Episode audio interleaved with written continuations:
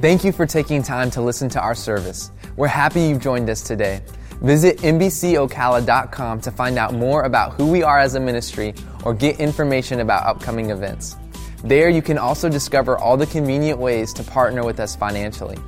Thanks again for joining us. Enjoy the service. Help me welcome our online campus. What's up, y'all? Good to have you.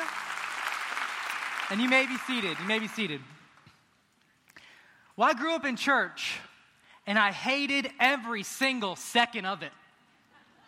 I hated going to church growing up. I mean, I would go kicking and screaming. I hated it. And I think that honestly, looking back, the thing I didn't like the most were the rules. Because I'm not what you would call a rule follower. I don't like being told what to do. Anybody else doesn't like, yeah, be honest this morning? Yeah, okay, all right, I like you. You're my people, the honest people. I, I didn't like the rules. Do y'all remember uh, Simon Says growing up? Yeah. I viewed relationship with God and spirituality like a big game of Jesus Says. Let's, let's see if y'all remember Simon Says. Simon Says, put your hand up. Play along. Simon Says, put your hand up. Cluck like a chicken. Ah, I got some of you. I heard it. I heard it. So you be out. You be out of the game. If somebody didn't say it, you're out. And I viewed Christianity as a big game of Jesus says. Jesus says, go to church. Jesus says, read your Bible. Jesus says, pray. Oh, Jesus didn't say, look at her. But have you seen her? You made her. Like, and if you, and if you did something Jesus said not to do, you were out of the game. Shame, shame. And just to be honest, man, I liked being out of the game. Life seemed simpler, easier, and it, it seemed more fun at the time just to be out of the game. But then I would go to, you know, a youth conference or a youth camp, just like we're taking our students to 12 conference. I'm telling you, Parents, sign them up. Spots will go quickly. My wife and I are going to be there. It's going to be so much fun. But I would go away to a, a, youth camp or a youth conference, and you know, if you grew up in church, the last night of youth camp, everybody cries, and friends are friends forever, and it's all going to be different, and we're never going to do those things ever again. And you come back, and what, what was my experience when I would come back?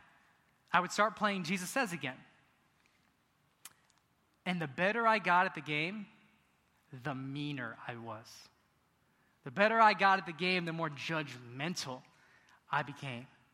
I would see people that weren't playing the game, and I'm like, hey, you gotta do what Jesus says. If I gotta do what Jesus says, you gotta do what Jesus says. If I'm gonna be miserable, you're gonna be miserable. We all gonna be miserable together and do what Jesus says.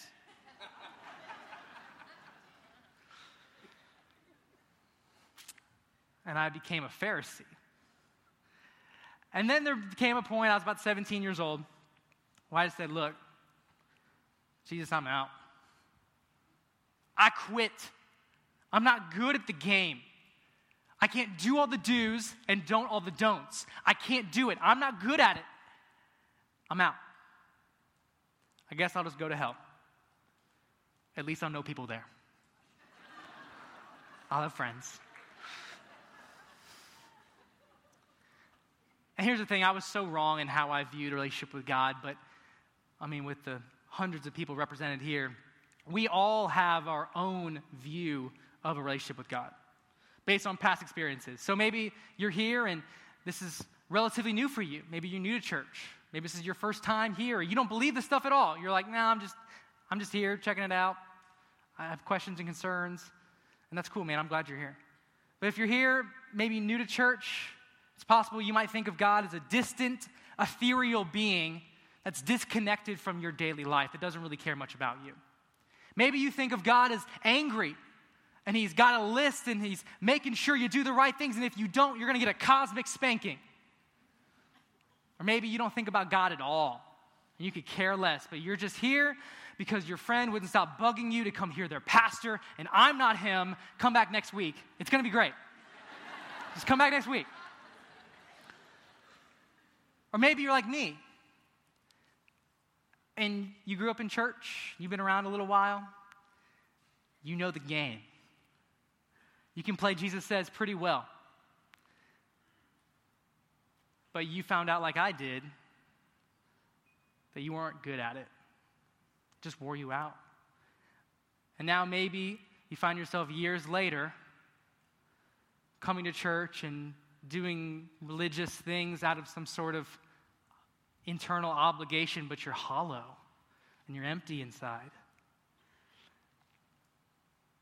I just want to encourage us this morning whether you've been walking with Jesus for five minutes or 50 years, if we're not careful, we can end up following a religion instead of following Jesus. And those are two incredibly different things.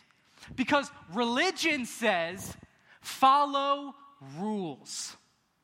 Religion says, follow rules.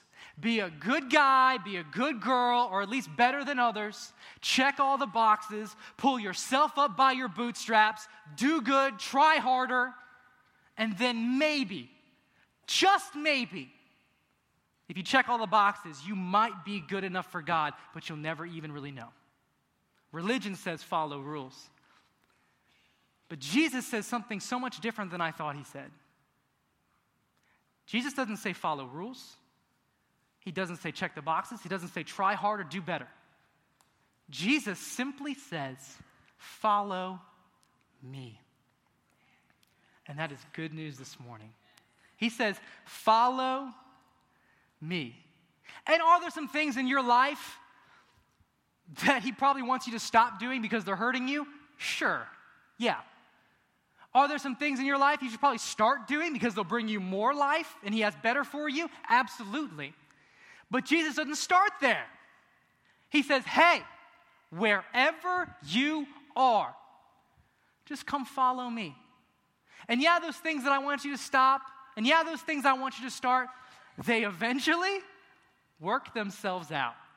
Because the closer you get to Jesus, the more you become the person you've always wanted to be in the first place.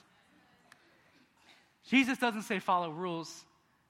His invitation for you today is simply to follow me. So, for the rest of our time together, we're going we're to be in the book of Matthew, Matthew chapter 9, if you have a Bible. If you don't, I brought mine. It's big, it's going to be behind me. Matthew chapter 9, and we're going to start in verse 9. And just so you know, Matthew is the first book of the New Testament. Our Bible's in two big chunks. We got the Old Testament, the story of God before Jesus. Then Christmas happens. Hello, eggnog somebody. And then you got and then, this, and the New Testament is the story of God after Jesus is on the earth. Uh, Matthew is the first book in the New Testament, and it's the first book of what we call the Gospels. So the Gospels, there's four accounts Matthew, Mark, Luke, and John of Jesus' life. So Matthew's the first book, the New Testament, all about Jesus. Matthew chapter 9, verse 9. Here we go. We're just going to read the Bible and talk about it, and we're going to have a lot of fun this morning. So Matthew is actually writing a book about himself, which is kind of neat. So, uh, and by the way, I, I didn't plan to say this, but this is one of the reasons I believe the Bible's true, is because it's honest about its heroes, quote unquote heroes. If I was writing a book about a fake Messiah and a fake God trying to trick the world and all of humanity, I would make myself look awesome in it if I was writing about me. Nick would be great, but that's not what Matthew does. Matthew chapter 9, verse 9, here we go. As Jesus went on from there, he saw a man named Matthew. Hey, Matthew, it's you. You're writing by yourself. Yeah.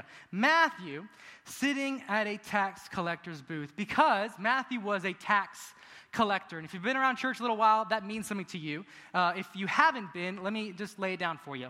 In this time, tax collectors were hated. They were disgusted by society. They were shunned from society. They couldn't be a part of any sort of religious ceremonies, going to synagogue, nothing. They had no chance of relationship with God, period, done. Because tax collectors were ostracized. Why? Because the Romans, uh, the Roman Empire was the superpower at the time. And Rome would conquer a lot of nations. And then they would auction off the right to collect taxes in their conquered provinces.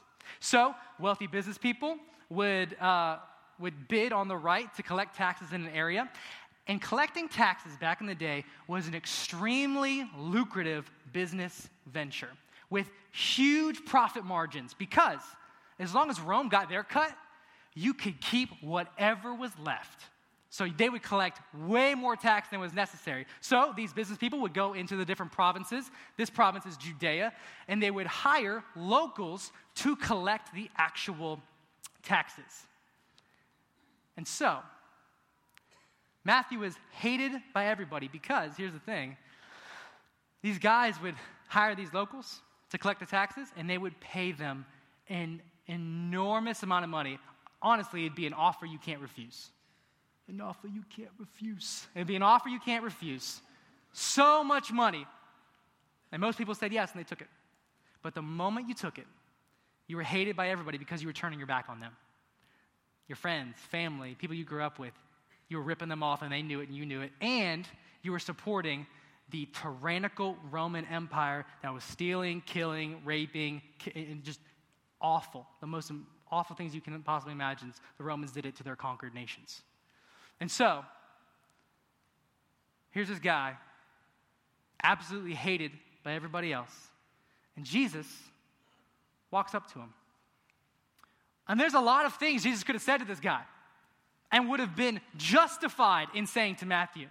I probably would have walked up to Jesus and said something like, hey, or walked up to Matthew and said, hey, I bet your mom's really proud. Mm hmm. But Jesus didn't say anything like that.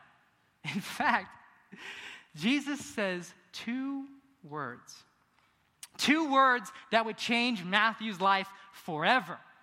Two words that Matthew will never forget. Jesus walks up to this man, hated by everybody, and simply says, Follow me. Check it out in the next verse. Matthew 9, chapter 9. He says, Follow me, he told him. And Matthew got up and followed him. And what's interesting about this is that Jesus was a rabbi, so the invitation to follow me is somewhat of a formal invitation. Jesus is saying, Hey, Matthew, come and be a part of my group. Come be a part of my posse. Begin to identify yourself with me.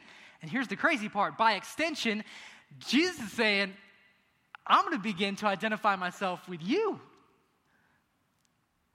And I, I wasn't there, but I imagine the other disciples, because Jesus was getting some other people together. There's Peter. You all know Peter. If you're a church person, you get Peter. He's loudmouth. And so I, I imagine when Jesus says, Hey, Come follow me. I imagine Peter's like, Jesus, it's a tax collector, man. I want to punch that guy. I don't want to be with him. Because Jesus, if, if Matthew's with you and I'm with you, that means I'm with him and I don't want to be with him. There's no way. It can't, be that easy, Jesus. He's a tax collector. It can't be that simple to follow you. Because Peter would expect Jesus to say something like I used to expect Jesus to say. I would expect Jesus to say, if you blank, you can follow. If you blank, you can follow. If you stop, if you start, if you stop looking at porn, if you stop stealing at work, you stop hitting your kids, you stop drinking so much, if you stop, then you can follow me. Hey, Matthew, I'm gonna, I'm gonna give you a report to do, and then three weeks later, I'm going to come back and make sure it's all filled out in, in, in, in APA format and citation is all correct. And only then, I'm going to come back and then I'll evaluate whether you're good enough to follow me. If you blank, you can follow. But Jesus didn't say that. Jesus simply said, Follow me. Next verse, Matthew chapter 9, verse 10. And we can deduce that Matthew actually invites Jesus over to his house. It gets good right here. Matthew chapter 10, or, or uh, verse 9, chapter 10. While Jesus was having dinner at Matthew's house, and imagine the other disciples are probably so upset they're at a tax collector's house. I mean, it's a nice house. He made a lot of money. They're like the, it's the nice part of town that you don't live in and I don't live in. Yeah, that, that part of town with the, the gate, all that stuff. And so they're in the nice part of town, but I'm sure the disciples still didn't want to be there, man. They're like, I'm trying not to get tax collector cooties. Don't touch me, don't touch me, don't touch me, don't touch me. Oh, don't touch me. So check this out. While Jesus was having dinner at Matthew's house, many tax collectors and sinners came and ate with him and his disciples. Here's what's crazy is that there's actually two different categories. There's tax collectors and sinners. The sinners are like, "Yo, I'm bad, but I ain't no tax collector, okay? Thank you very much. Get the record straight. I'm not a tax collector. This was like a rough crowd, y'all.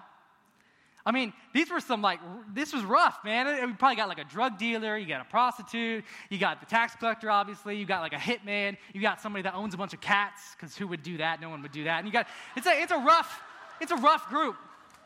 And let me tell you, 17 year old Nick would fit right in there. I feel right at home. Because I've been, I've been locked up before, I've been arrested. Oh, y'all didn't know? I had street cred. Y'all didn't know that? y'all want to know why? You promise not to tell anybody else? nah, I'm not going to tell you. Just Google it. No, no, wait, don't Google it. Don't Google it. Don't Google it. Don't Google it. Here's what's really cool for you and me this morning Jesus is hanging out with all these people that are so different from him. People that were nothing like Jesus liked Jesus. Let me say that again.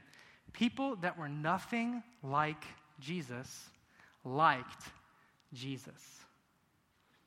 And people that and Jesus liked people that were nothing like him. So, no matter where you are in, in, your faith journey and how close or far you may feel from God, I want you to know today that you would like Jesus. I dare you read Matthew, Mark, Luke, or John. People that were so different from him followed him everywhere he went. Couldn't get enough of the guy. You would like Jesus. And he would like you. He would make you feel like a gentleman made me feel yesterday at Walmart. I, uh, my, my daughter was up a couple nights ago all night with a fever of 104. She's not even two years old. So we were worried. Mom and I were worried. And so yesterday morning, we rushed her to urgent care, got a prescription, and I was waiting in line to get that prescription filled at Walmart. And I just remember sitting there, or standing there rather, in the line, and, and just honestly, I looked like a hoodlum. I, look, I looked just ridiculous. I had a backwards cap, sleeveless shirt, sun's out, guns out. I had basketball shorts. I had sandals. I mean, I, I, looked, I looked stupid. I looked ridiculous. But I was trying to help my little girl. I don't care. And so I'm standing in line trying to get prescription for my daughter. And I, I kind of like look backwards and I meet eyes with this older gentleman. He looks me up and down. He goes, huh, nice outfit.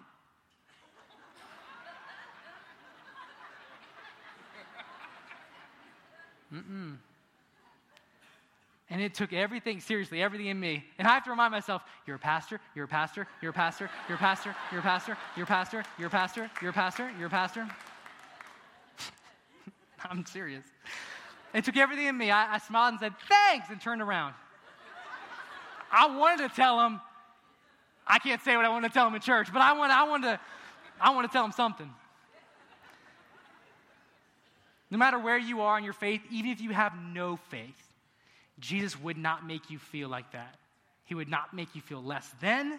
He would not make you feel second rate. He would like you, and you would actually like him if you give him a shot. He would make you feel like that.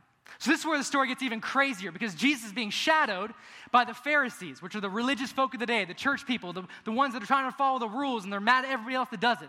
So they were always trying to shadow him, always trying to figure out what Jesus was doing. So the next verse, verse 11, it says this When the Pharisees saw this, remember, because Jesus was inside Matthew's house, they were kind of partying. They, you know, they had Chick Fil A nuggets, and everybody's eating them, and it's a lot of fun, and so it's it's good. I hate talking about Chick Fil A on Sunday because you can't get it, but I love it. So we're just going to go there, okay?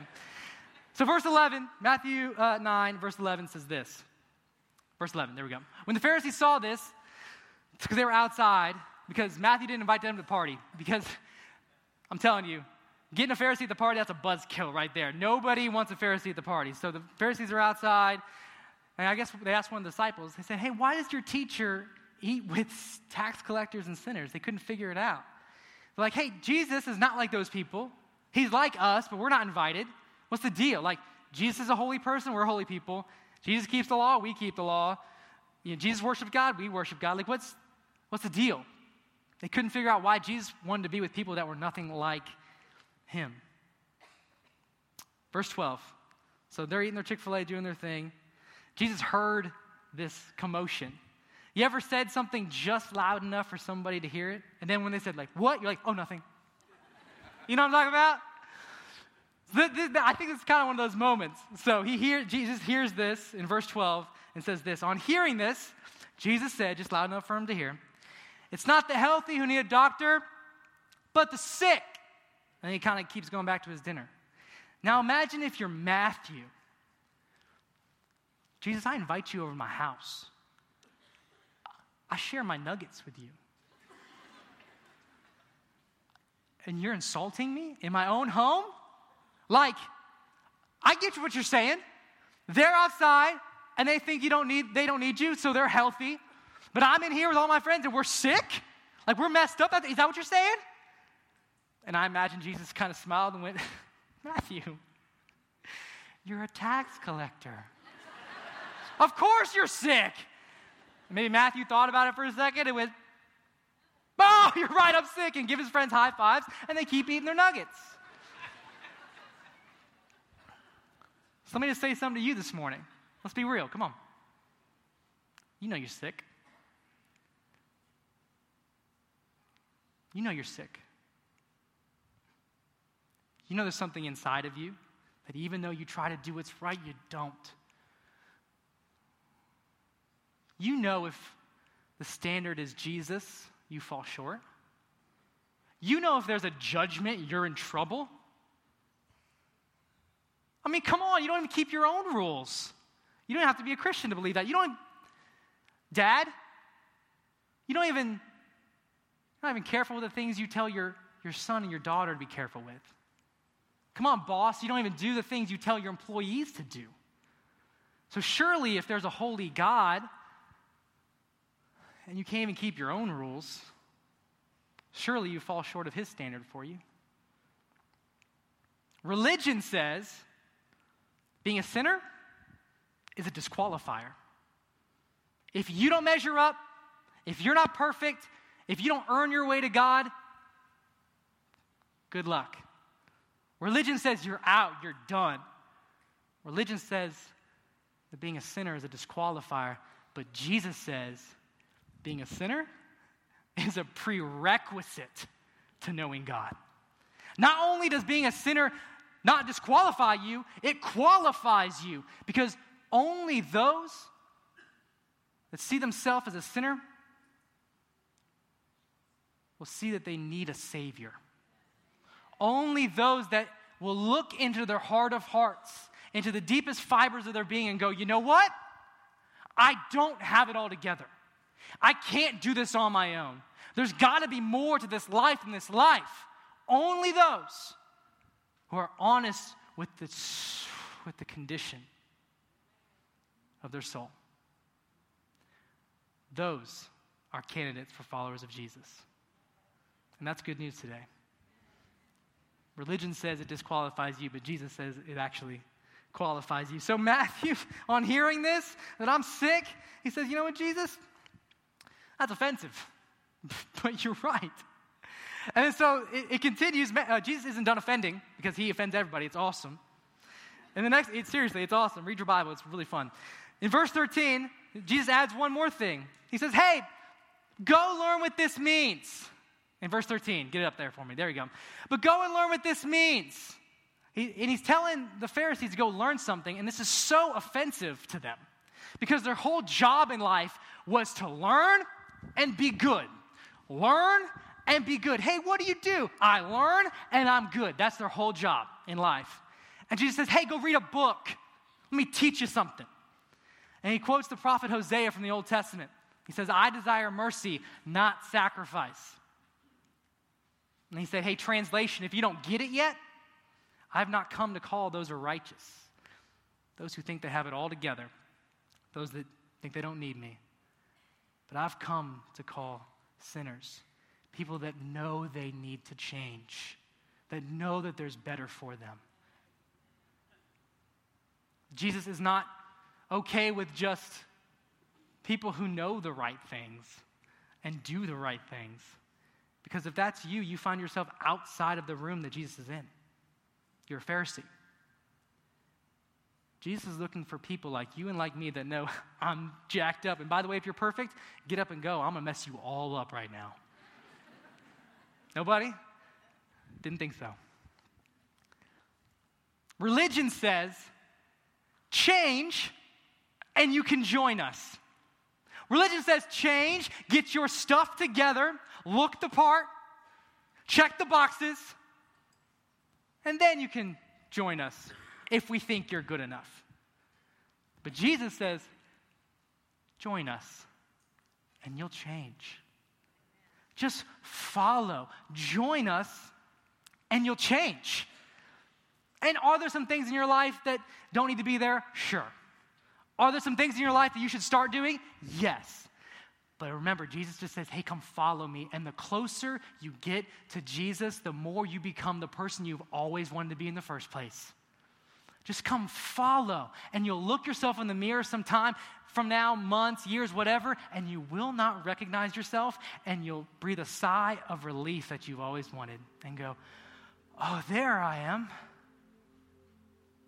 Man, that addiction doesn't have a hold of me like it used to.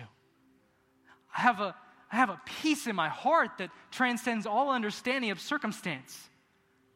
Wow, I'm just nicer to people and I have more hope. And gosh, I'm, just different. And it wasn't because you played the Jesus says game over and over. It wasn't because you were following rules. It's because you just followed Jesus and he changed you. Because you can't. And you might be sitting out there thinking, you know what, Nick, that's nice for Matthew in that ancient book that I don't even know if I believe. You might be thinking, hey, that's nice for all these good Christian folk around me that look like they have it all together. They don't, by the way. You might be thinking, this doesn't apply to you. because you might feel like you're too far gone. Because the things that you've done, the places you've done them, the people you've done it with, that God could never love you. I remember the first time that I held my baby girl. And parents, you know this. It's just, uncontrollable feeling of unconditional love. And it's 100% irrational. like it makes absolutely no sense that I would love something so very much. And I remember holding my baby girl, Ella, in my arms and just weeping tears of joy. And I've never done that before in my life. And I just loved her so much for no reason she has done nothing to prove herself, yet I wanted to give her everything. Honestly, she was a little sticky and yelled, and it was, she was a little bit annoying at first. But even then, I wanted to give her everything because she was mine. That's it. She done nothing to prove herself. I loved her because she was mine. Period. That's all I needed. Then a few hours later, babies do what babies do. And parents, you know this again. The first bowel movement is like black tar from the pit of health itself. I mean, it's, it's bad, it's bad, it's bad, it's bad, it's nasty, it's nasty. I'm sorry, it's true. And uh, I saw her in her mess. And what I didn't do, I didn't look at my baby girl. I didn't say,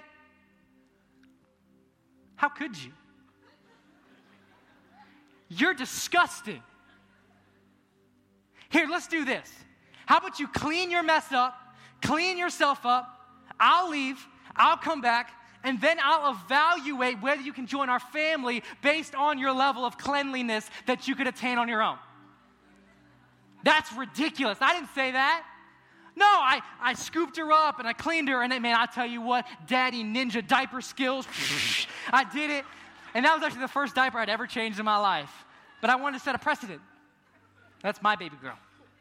And I cleaned her, I scooped her up, and I held her close. Why? Because she was mine and because I love her, and I knew she was incapable of cleaning herself up. No matter how bad she wanted to, if she didn't want to, I don't know. She couldn't clean herself up. And that's what God did for you. That's what God did for you.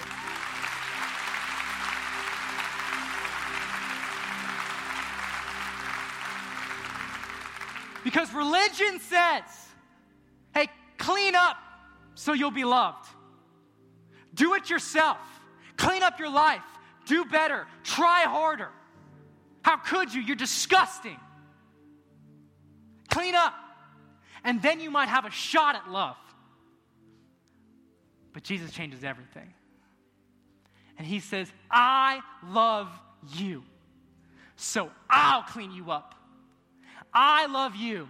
So I'll do something for you that you are incapable of doing for yourself. That's why 2,000 years ago, God sent Jesus Christ to the earth. Because you and I were in a mess we couldn't clean up called sin. And that sin separated us from God. But Jesus lived a perfect, sinless life, a life that you cannot live and that I cannot live because you are not perfect, and neither am I, but Jesus was. And Jesus lived a perfect, sinless life, performing miracles, healing people, teaching people, doing things that only God could do because he was God in the flesh. And then one day, some of those same people that he healed and loved and taught thought he deserved to die. So they took Jesus, the perfect Son of God, and they beat him till he was unrecognizable. The Bible said that he looked like a beast. So if you knew Jesus before getting beat, you wouldn't recognize him that bad. They put a crown of thorns, shoved it on his head. They whipped him 39 times with a cat of nine tails, which is a whip with bone and metal and glass weaved into it. 39 times they hit him. And every time they hit him, the metal and glass and bone ripped through his flesh until I, I'm sure a lot of his insides and spinal column were exposed. And they took Jesus, the perfect Son of God, and made him carry a heavy wooden death machine called the cross. They took him, they laid him down on that cross and plunged huge spikes through his wrists and through his feet, and they stood Jesus, the perfect Son of God, up on that cross to die. And let me just tell you, I believe with every fiber of my being that if you were the only person to ever suck wind off of planet Earth, Jesus Christ would have died on that cross just for you. Just for you, sir. Just for you, ma'am. Just for you and for you. For you and for you. And for you and for you. You came in late, but for you too. You.